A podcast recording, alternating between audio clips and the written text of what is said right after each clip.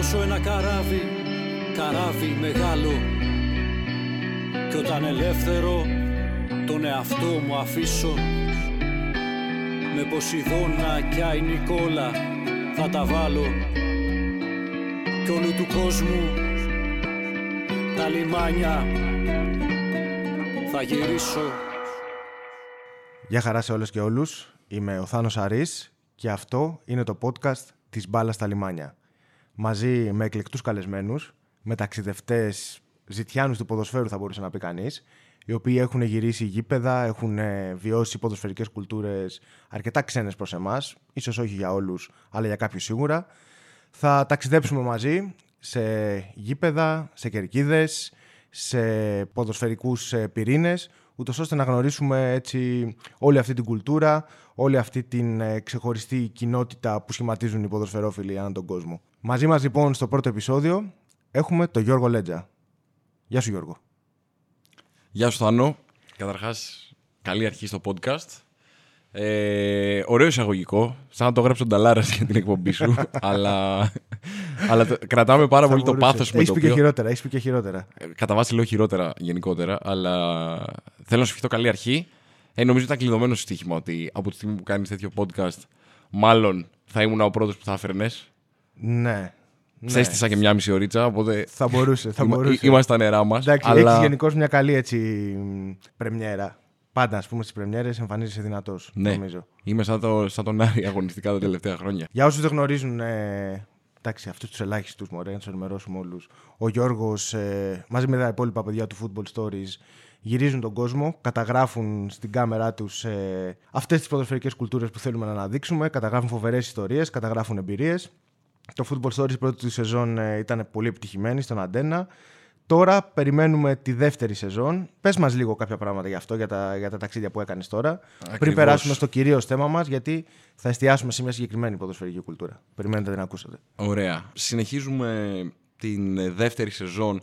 Πρακτικά είναι σαν να ξαναπιάνουμε τη ζωή μας τρία χρόνια πριν, γιατί ήταν να γίνει το 2020 όλη αυτή η προσπάθεια. Παρ' όλα αυτά, λόγω COVID σταματήσαμε να ταξιδεύουμε, τα γήπεδα έκλεισαν, ε, άλλαξαν πάρα πολλά πράγματα και τρία χρόνια μετά, να σου πω την αλήθεια, δεν το πολύ πιστεύαμε, καταφέραμε να ξεκινήσουμε πάλι τη δεύτερη σεζόν μας, η οποία θα περιλαμβάνει 11 επεισόδια. Αυτό που αλλάζει σε σχέση με την πρώτη σεζόν είναι ότι θεωρητικά έχοντας καλύψει ένα μεγάλο κομμάτι ε, των πιο γνωστών derby και των πιο εμπορικών, αν θέλεις, ε, συνειδητοποιήσαμε ότι έχουμε, έχουμε περάσει αυτή την πίστα. Οπότε νιώσαμε λίγο πιο απελευθερωμένοι και λίγο πιο ok να ασχοληθούμε με κάποιες πιο παρανοϊκές ποδοσφαιρικές ιστορίες. Δηλαδή με προορισμούς ε, και μέρη τα οποία είναι λίγο πιο εξωτικά, λίγο πιο μακρινά. Όχι τόσο δημοφιλή απαραίτητα για το ποδόσφαιρο, αλλά νομίζω ότι η δεύτερη σεζόν κάνει μια απόλυτα πιο κοινωνική στροφή για το project. Για τον απλούστο λόγο ότι ο κόσμος δεν έχει καμία σχέση με αυτό που αφήσαμε όταν ταξιδέψαμε για την πρώτη σεζόν. Σωστό, σωστό. Δηλαδή... Και, και οι προορισμοί το κάνουν αυτό νομίζω. Και... Απόλυτα. δεν, ε, θα είναι όσο, όσο προετοιμασμένοι και να ήμασταν για το τι πρόκειται να συναντήσουμε. Συναντήσαμε κάτι πολύ διαφορετικό. Αν υπάρχει κάτι που μπορώ να σου πω με βεβαιότητα σαν κοινωνιολογική παρατήρηση, είναι ότι ο κόσμος βράζει παντού. Βράζει παντού. Ε, οι ανισότητες αυξάνονται, οι φτωχοί γίνονται φτωχότεροι, οι πλούσιοι γίνονται πλουσιότεροι σε όλο τον κόσμο. Πάρα πολλοί άνθρωποι είναι αποκλεισμένοι από εκπαίδευση, υγεία, από πρόνοια γενικότερα.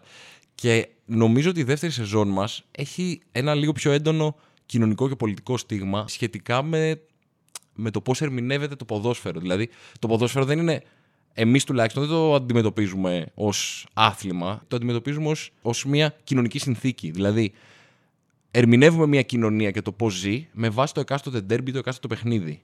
Και νομίζω... Αυτό ακριβώς είναι. Νομίζω. Και γι' αυτό, αυτό σας έχει κάνει να διαφοροποιηθείτε πάρα πολύ. Αυτό έχει κερδίσει τόσο κόσμο με τη δουλειά σας, γιατί είναι πραγματικά κάτι που δεν, δεν μπορείς να ξεχωρίσεις το γήπεδο από την κοινωνία. Δεν, ναι, ισχύει και ξέρεις, όσο αυξάνεται ένα, ένα no πολίτικα στα, στα γήπεδα, κυρίως επειδή όλο αυτό το πράγμα είναι ένα εμπορικό προϊόν, εγώ το κοιτάω λίγο από απόσταση, θεωρώντας ότι όλο αυτό το πράγμα επί της ουσίας είναι το όχημα για να μπουν μέσα λίγο πιο παρανοϊκές ιδεολογίες στα γήπεδα. Και... Σωστό, αλλά πάντα θα υπάρχει όμως αυτό νομίζω. Αυτό το, το, το κοινωνικό το στίγμα, αυτό το... Ο αυθορμητισμός, αν θέλεις, της κερκίδας, οι, οι κοινωνικές ζυμώσεις και όλα αυτά θα υπάρχουν πάντα. Ειδικά σε κάποιες χώρες τι οποίες είχες τη χαρά να επισκεφτεί. Ναι, και το τρελό είναι ότι κάπως καταφέραμε όχι μόνο να, να έρθουμε με αυτή την εκπομπή ως ιδέα και ως πρόταση. Ε, το τρελό είναι ότι καταφέραμε να το στήσουμε μεν γιατί είναι πάρα πολύ δύσκολο να, να το κάνεις αυτό ε, με αυτούς τους όρους παραγωγής στο εξωτερικό, ειδικά τώρα που υπάρχει η πανδημία, αλλά και το πώς αυτό το πράγμα, κόντρα σε όλα όσα μας έκανε να πιστεύουμε το εκάστοτε κανάλι ή οι διευθυντές ή οι διευθυντάδες που θα έλεγαν ο Μίλτος Πασχαλίδης. Ε, το πώς αυτό το πράγμα επί της ουσίας βρήκε, ε, βρήκε επαφή με την κοινωνία. Γιατί τελικά πάρα πολλοί κόσμος σκέφτεται έτσι και επιλέγει να το ερμηνεύσει έτσι. Οπότε νιώθω ότι η μεγαλύτερη νίκη αυτού του project είναι ότι πάρα πολλοί κόσμος δέχτηκε να το, ε, να, να, το αξιο, να το αξιολογήσει ακριβώς όπως το είχαμε και εμείς στο μυαλό μας. Άρα μπορεί και να είμαστε περισσότεροι, απλά δεν κάνουμε τόσο θόρυβο. Σωστά, σωστά. Πάμε να σαλπάρουμε για τον πρώτο μας προορισμό. Για πες ποιος θες να είναι. Διάλεξε εσύ έναν. Θα ανοίξω το, το μεγάλο χάρτη, τον ανακαλύψω. Άνοιξε λοιπόν το χάρτη σου και Ε, βρες κάτι. Ας μην είναι ε, κάτι το οποίο να είναι ευρέως γνωστό, ρε παιδί μου. Ας είναι κάτι διαφορετικό.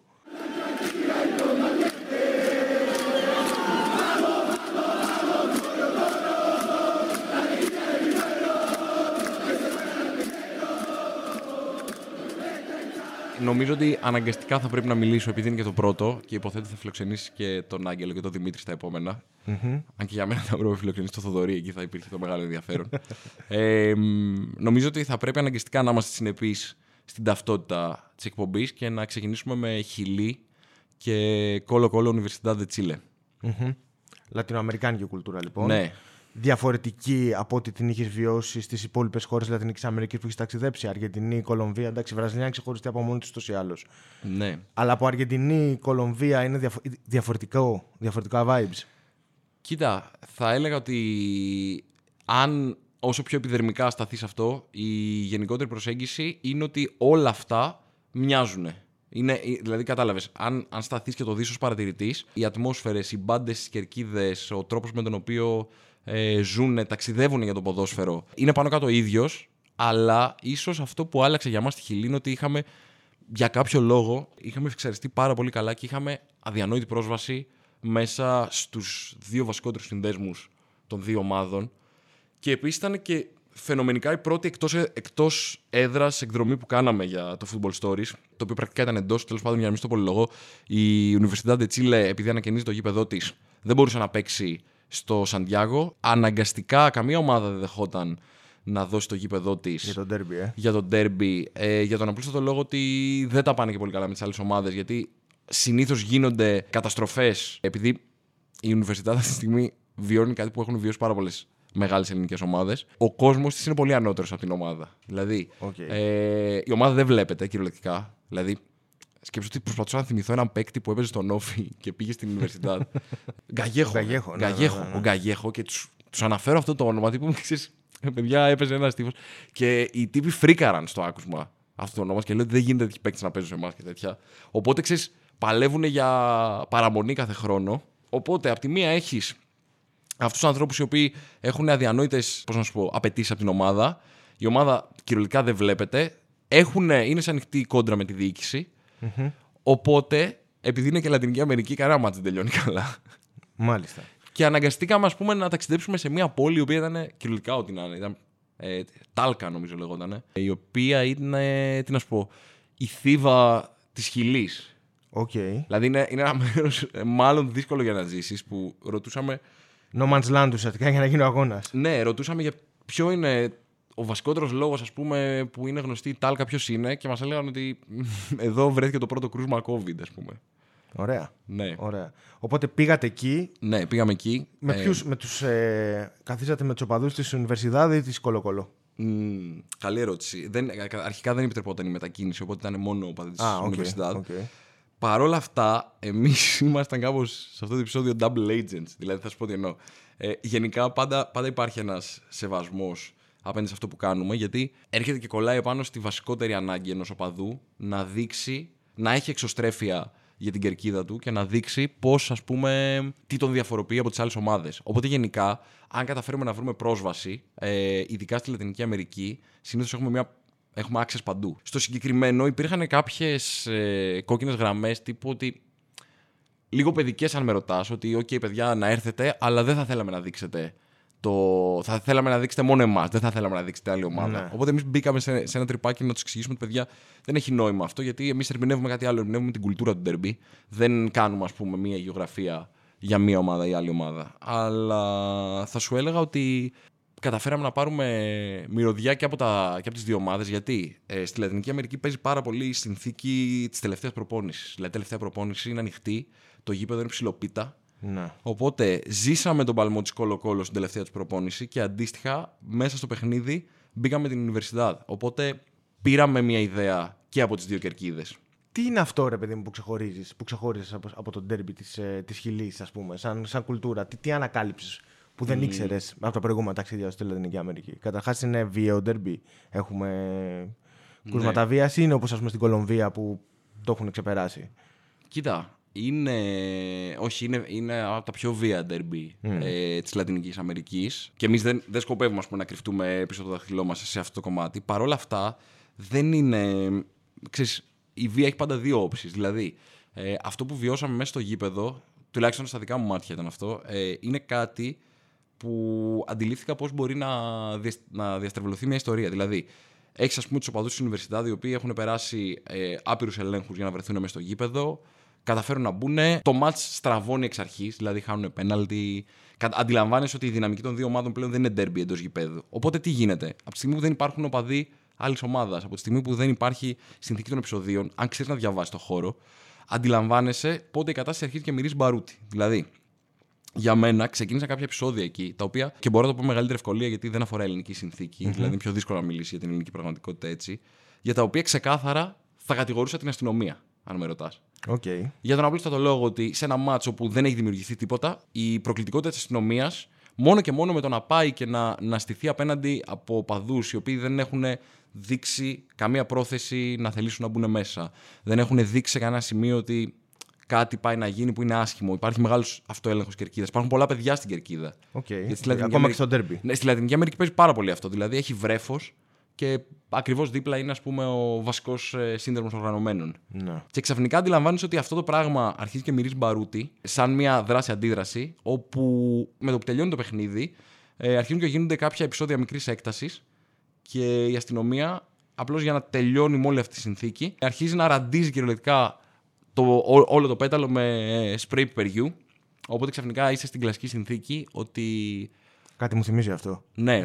θα σου πω τι γίνεται. Ε, ε, ξέρεις τι, κα- το καταλαβαίνεις βέβαια και σε πάρα πολλές περιπτώσεις και σε πορεία ας πούμε, στην Ελλάδα ή σε γήπεδο ακόμα Ναι, και στην σε Ελλάδα. γήπεδο. Ότι μπαίνεις σε ένα τρυπάκι να, να βλέπεις μια ιστορία να, να εκτελήσεται μπροστά σου και να αντιλαμβάνεσαι πώς αυτή η ιστορία μπορεί να διαστρεβλωθεί. Δηλαδή, ενδεχομένως φεύγοντας, υπάρχει μια αφήγηση για όλους. Δηλαδή, αν ας πούμε ο χιλιανός Θάνος Αρής άνοιγε ξέρεις, το podcast του εκείνη τη μέρα και δεν ήταν στο γήπεδο, αυτό που θα έλεγε έχει μάλλον την ένδειξη ότι ωραία, έγιναν επεισόδια. Είδαμε δηλαδή να συγκρούονται οπαδοί με αστυνομια Ε, έγινε γενικευμένη χρήση σπρέι προκειμένου να τους αποθήσουν. Παρ' όλα αυτά, κανένας δεν θα εστιάσει την προσοχή του στο πώς ξεκίνησε όλο αυτό το πράγμα. Όλοι θα εστιάσουν Σωστό. στο αποτέλεσμα. Το ότι έγιναν επεισόδια. Ναι, Γι' αυτό ναι. και είναι πάρα πολύ σημαντικό, αν με ρωτάς, οι ίδιοι οπαδοί να διαφυλάσσουν ότι δεν θα συνεχίσουν να είναι τα εξελαστήρια θύματα μιας τέτοιας κόντρας. Και νομίζω ότι είναι ο μοναδικός τρόπος να συμβεί αυτό το πράγμα για να συζητήσουμε μετά το αν υπάρχουν άλλες παθογένειες στα γήπεδα ή όχι. Αν Σωστό, υπάρχει, ας πούμε, σωστό. Αυτό επιβολή που λες είναι πολύ εξουσίας. σωστό.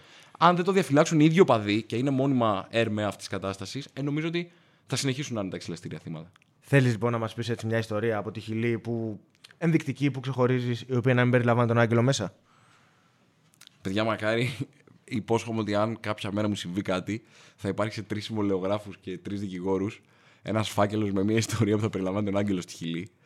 Αλλά δεν θα ανοίξει μέχρι να, μέχρι να μου συμβεί κάτι. Λοιπόν, Άγγελε, συγγνώμη. Εμ, κοίτα, θα σου πω ότι. Ναι, μου ήρθε μια ιστορία βασικά. Ε, η οποία έχει πάρα πολύ μεγάλο ενδιαφέρον. Η, η, Λα- η, Λατιν- η Χιλή συγκεκριμένα είναι ένα μέρος το οποίο ακολούθησε κάπως όλη την πορεία της Λατινικής Αμερικής. Δηλαδή, πολιτική αστάθεια η οποία ξεκίνησε ας πούμε, στο δεύτερο μισό του 20ου αιώνα. Ωραία. Άρα αυτό αυτόματα, άμα βάλεις σε αυτή τη συνθήκη και ένα χεράκι αμερικανικό και έναν, ε, έναν σοκαριστικά ε, brutal ας πούμε δικτάτορα, αυτόματα έχεις όλη την ιστορία της Λατινικής Αμερικής ως Υπήρου, ε, ως Ήπειρο σε, σε μια πάρα πολύ μικρή αφήγηση. Οπότε εκεί έχεις Πινοσέτ, ωραία. Τι έγινε τότε με τον Πινοσέτ; Έγινε ότι ε, υπήρξε μια διανόητη σύγκρουση η οποία πήρε κάποιες προεκτάσεις στο ποδόσφαιρο. Ωραία. Γιατί προφανώς το ποδόσφαιρο είναι ο, ο καταλληλότερος τρόπος να ελέγξεις τεράστιες μάζες πληθυσμού. Και εκεί υπήρξε, υπάρχει και το μεγάλο debate αυτή τη στιγμή ότι η Κόλο Κόλο ήταν η ομάδα του Πινοσέτ, την οποία τη στήριξε. Κάτι που αρνούνται οι μεν της Κόλο Κόλο γιατί λένε ότι αυτό συνέβη επειδή ήμασταν η πιο λαοφιλής Ενώ οι της Universidad ισχυρίζονται ότι ξέρεις, εκείνη την περίοδο εμείς δείξαμε χαρακτήρα, ήμασταν απέναντι, φυλακίστηκαν δικοί μας παίκτες, φυλακίστηκαν ε, οπαδοί. Οπότε ήμασταν, ας πούμε, στην πλευρά της ιστορίας. Τι γίνεται τώρα; Αυτό το πράγμα έχει μπολιάσει μια χώρα με πάρα πολύ μεγάλη κοινωνική εκρηκτικότητα σε οποιαδήποτε αλλαγή στην κοινωνία.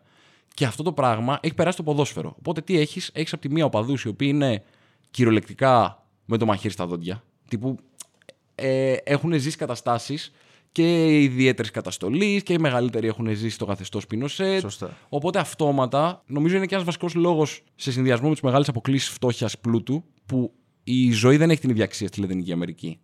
Άρα όλοι είχαν τρομακτικό σεβασμό για τους νεκρούς τους. Τελευταία μέρα πριν φύγουμε, δεν το ξεχάσω αυτό. Όπου έχουμε τελειώσει τα γυρίσματα και ξέρεις, ανεξάρτητα από το τι φαίνεται, κατά βάση όλο το άλλο κομμάτι του football stories είναι μια διαχείριση λάθους και μια διαχείριση stress.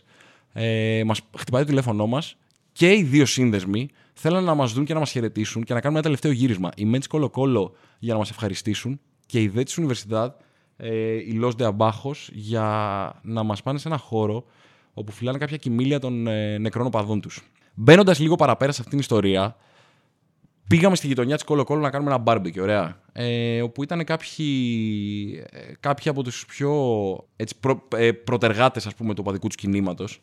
Και συζητώντας για το, για το για ποιο λόγο στη Λατινική Αμερική όλα τα γκράφτη έχουν ανθρώπους και ημερομηνίες, αυτό που μας είπαν είναι ότι παιδιά απλά είναι Λατινική Αμερική. Δεν θα το ξεχάσω αυτό. Ήταν off camera προφανώς. Και ο Άλαν, ο αρχιοργανωτής και Κερκίδας, μου λέει Because this is Latin America. Τύπου ότι εδώ δεν, δεν υπάρχει η έννοια του παδού όπως την έχετε στην Ευρώπη. Ναι. Εδώ η έννοια του παδού είναι ότι θα βγουν πιστόλια, θα βγουν μαχαίρια και δεν έχει να κάνει με τον οπαδό, έχει να κάνει με τη Λατινική Αμερική. Ότι είναι καζάνι που βράζει η, η κοινωνία. Και μια ιστορία που μου έμεινε ήταν μια προσωπογραφία ενός παιδιού που λεγόταν Φάμπιο, Φαμπιάνο, δεν θυμάμαι. Όπου ήταν ένα κοριτσάκι που έπαιζε και εκείνη τη στιγμή εμείς το παρατηρούσαμε γιατί έπαιζε μπάλα δίπλα από, δίπλα από τα παιδιά και μαγειρεύαμε και τρώγαμε και συζητούσαμε και πίναμε. Και ξαφνικά το κοριτσάκι αποφασίζει να πάει σπίτι του. Οπότε λέει στη φωτογραφία του οπαδού που είχε φύγει από τη ζωή. Ε, Τσάου Φάμπιο και τον φυλάει στο μάγουλο. και εμείς είμαστε σε μια φάση.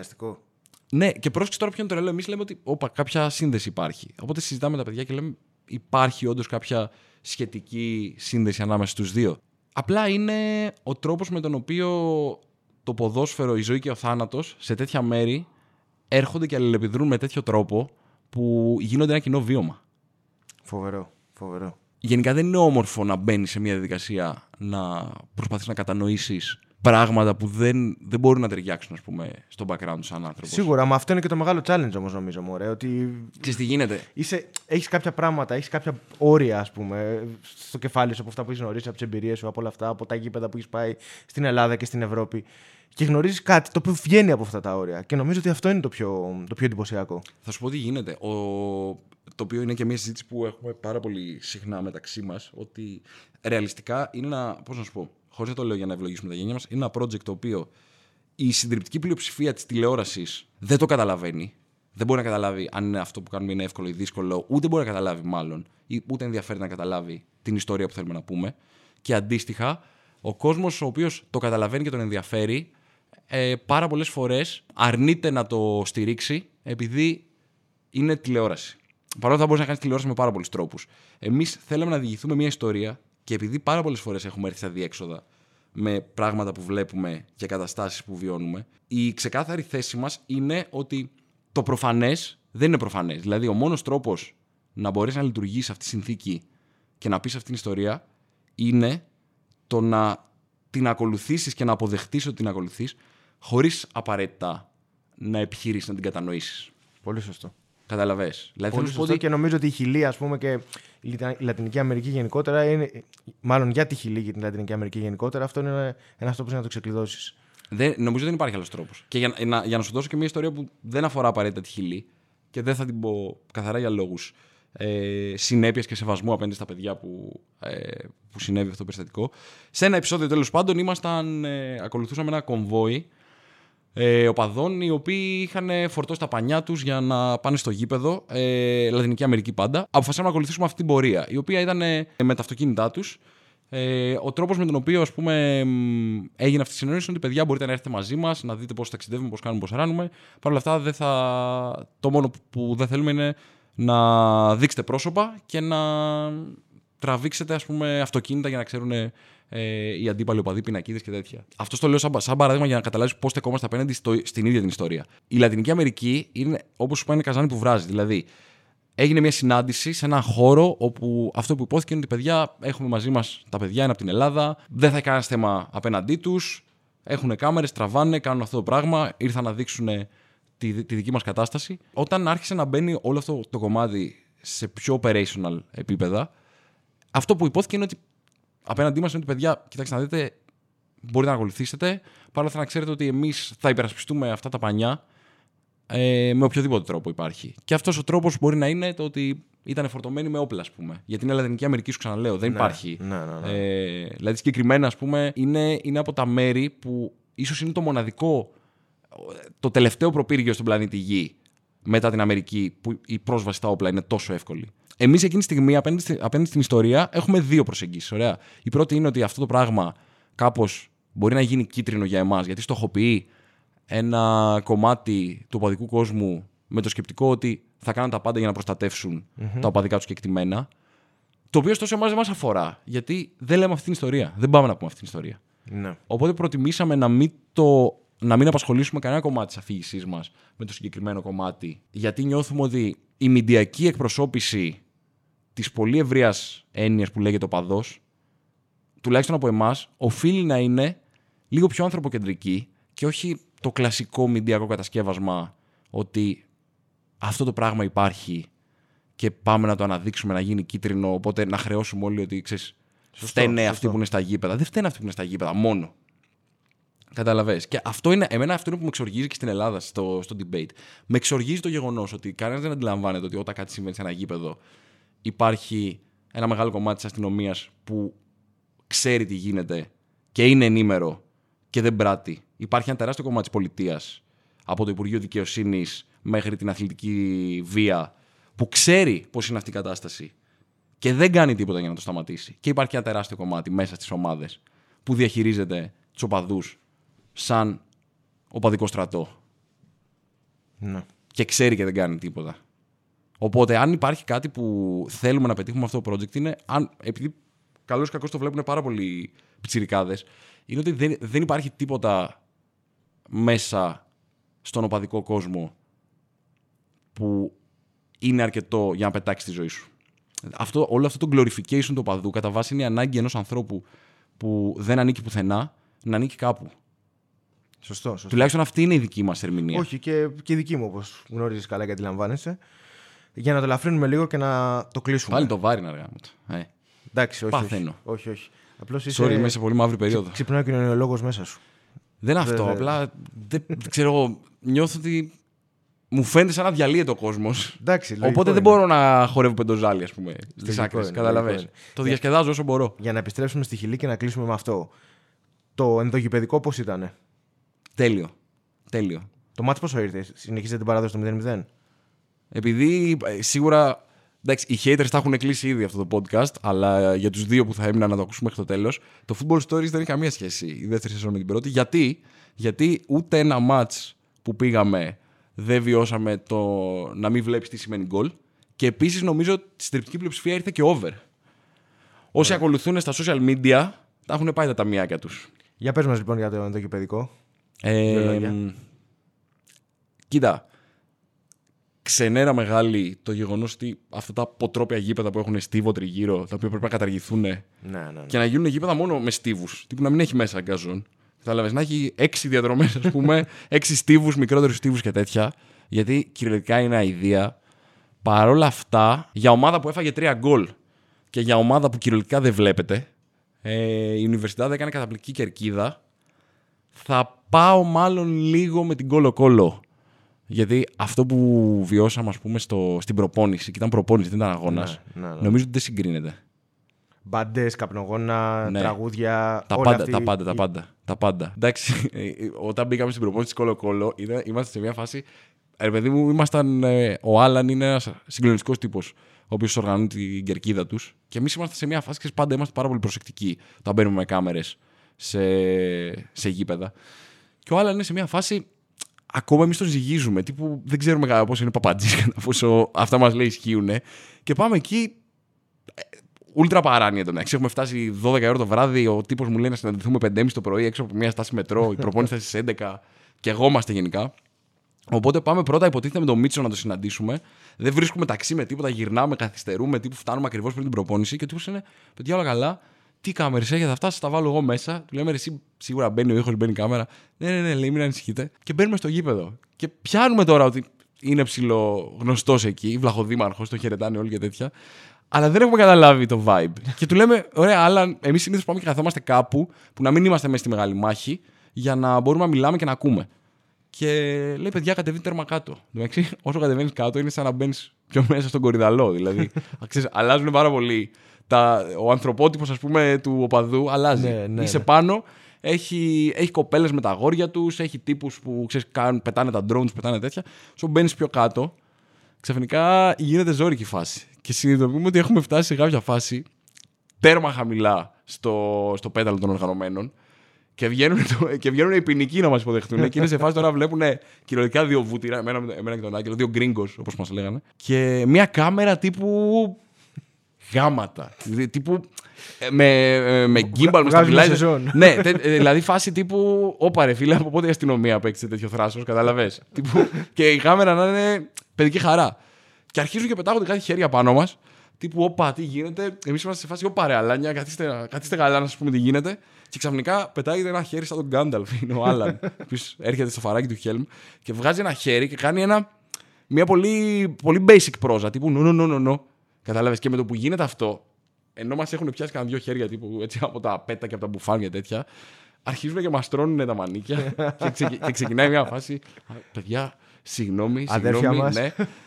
Οπότε, μάλλον ο Άλαν ήταν. ε, δεν ξέρω, ο Άγγελος θα μπορεί να μιλήσει περισσότερο για τον Άλαν, γιατί ήρθε και πιο κοντά μαζί του. Αλλά ε, νομίζω ότι ήταν από τους καλύτερους τύπους που γνωρίσαμε. Και όποιος θέλει να πάει να δει μάτι κολοκόλο, ας μας στείλει στα social media να τον φέρουμε σε επαφή για να, να εγγυηθούμε και την ασφαλειά του και το γεγονός ότι θα απολαύσει την εμπειρία στο full. Ελπίζουμε να ακολουθήσετε την προτροπή του Γιώργου. Να πάτε να δείτε αγώνα στη Χιλή, να πάτε να δείτε αγώνα σε όλη τη Λατινική Αμερική. Είναι μια μοναδική εμπειρία. Γιώργος, σε ευχαριστούμε πάρα πολύ. Εγώ ευχαριστώ. Που μας, έκανες, ε, α- α- μας άνοιξες την αυλαία σε αυτό το podcast. Ετοιμαζόμαστε για τα επόμενα ταξίδια μας. Ευχαριστούμε τον Χρήστο Λόλο Χρήστο Λόλο, που μας στήριξε, ευχαριστούμε πάρα πολύ. που μας περίμενε, που μας κράτησε συντροφιά. Είστε επανειδήν.